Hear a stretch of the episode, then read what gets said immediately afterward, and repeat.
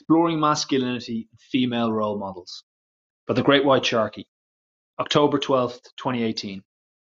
Is man no more than this? King Lear. This week, we wanted to look at what it means to be a man with the team. This is a necessary conversation to have with young men as it will hopefully make them more cognizant of who they are and who they will become. As I have previously mentioned, the fact that such conversations are taking place in a sports environment could be a helpful way for these people to explore such ideas. One of my aims as a coach is to make these young men better men through the medium of sport. We started with two clips that Lynx had used in a campaign a few years ago called Men in Progress. The idea behind showing the group these clips was to provoke some dialogue before we set them a discussion task afterwards. One line that really stands out to me from the Becoming a Man piece was this Part of growing up as a man is to take all the shit and bounce it off you.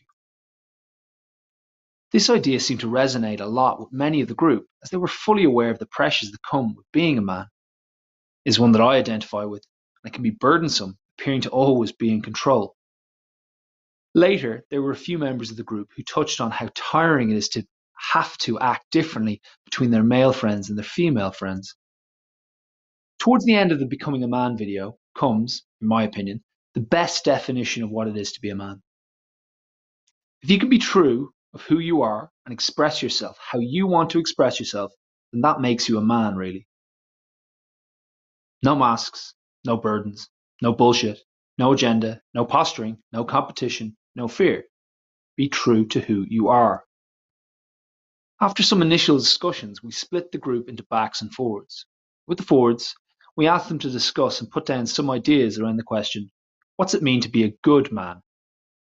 In the next room, backs looked at the question, what's it mean to be a real man? We asked them to jot down some bullet points or to think of some examples where possible. We then had them swap rooms so they could see what the other group were doing. We then brought them all together and asked, what's the difference between being a good man and being a real man? I also introduced them to the line by Marcus Aurelius, Waste no time arguing what a good man should be, be one.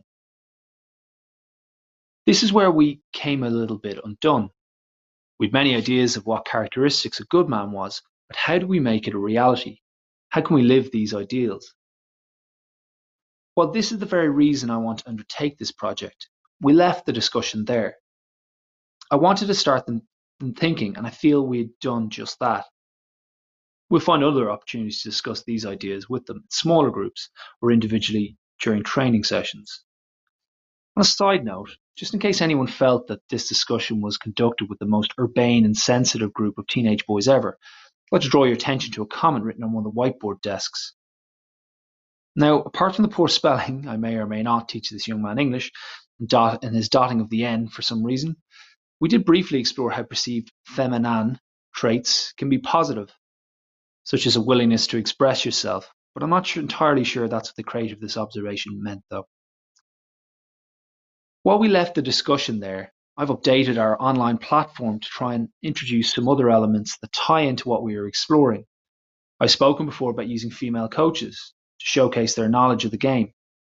We've shared the segment below in which Rocky Clark, the most capped English rugby player of all time, 134 caps, talks through some of the ways to retain possession around the fringes of the ruck.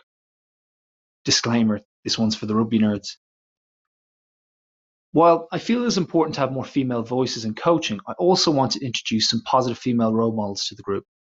I felt that the best way to do this was to was through two incredible athletes, Heather Fisher and Portia Woodman. Both of these players are mainly part of the international sevens circuit, so introduce a highlight from the men's England sevens team at the World Cup last year. While it may seem counterintuitive, I did so because I want the group to value the skills and execution under pressure of rugby players, be it women or men. We wanted to give example from the men's and the women's game on an equal footing, side by side, and asking the same sort of questions of each clip. To get them thinking about some aspects of play that we could replicate in our training, I asked the following questions. Look at how the ball is kept alive and how the players work hard off the ball to get back in the game. Notice how Mitchell kicker, is aware of the space all across the pitch. How is he able to see this? How might he know that the kick is the best option for a score? Does he have any other options available? What does training look like for him? Finally, think about Burgess watching the play unfold on the other side of the pitch and yet holding his width. Why? What else might he have been thinking or looking to do?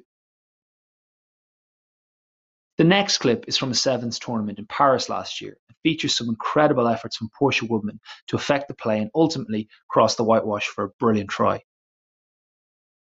The comments and questions that evoked them with this clip were Count how many involvements Portia Woodman has in this try. Think about her getting back in the game, her catch pass skills, her ability to offload, how she carries the ball into contact, how she supports the ball carrier and supports the space. Why do you think it is her that scores the try? What is she doing in training to help her perform like this? What things can you take from this clip to help with your game? The last piece is an interview with Heather Fisher, who is an incredible role model for young men and women, both on and off the field.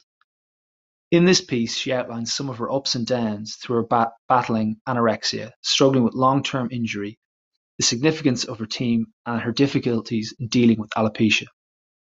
Fisher's story is particularly interesting because it touches on some of the issues about stress, anxiety, and identity.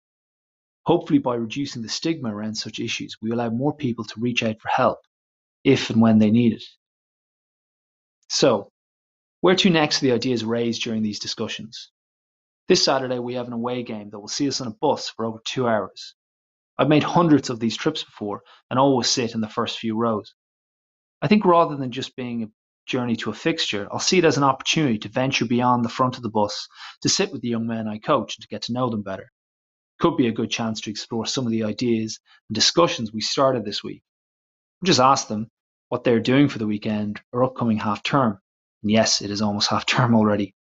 I'm sure I will learn plenty about music I've never heard before, but I wonder what else we can learn about one another.